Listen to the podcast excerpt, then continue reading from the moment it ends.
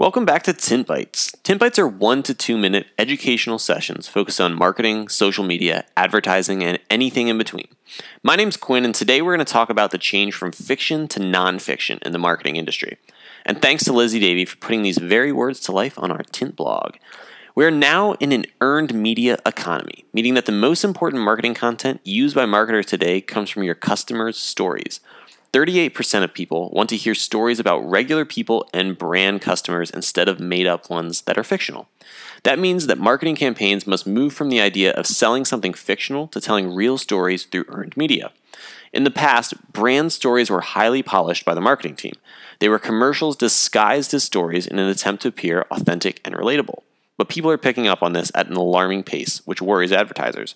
9 out of 10 millennials don't trust advertising in the first place. They can smell a wolf dressed in sheep's clothing a mile off. And with the rise of ad blockers, the future looks even worse for advertisers. The rise of UGC, or user generated content, allows brands to curate stories from their customers in real time and redisplay it on any marketing asset. 84% of millennials say that seeing UGC on a company website has an influence over what they buy. Those aren't numbers to ignore.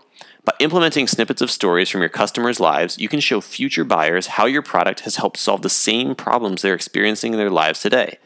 Let's look at one final example from then and now. Volkswagen's Think Small campaign was a huge hit in the 1950s. It essentially showed a print picture of a Beetle and played off the quirky idea that the car was much smaller than the many others on the market at the time.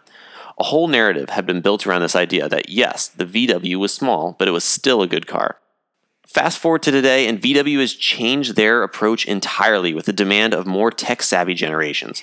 Using UGC on their website, now they tell a story about 21st century VW through the eyes of their actual car owners.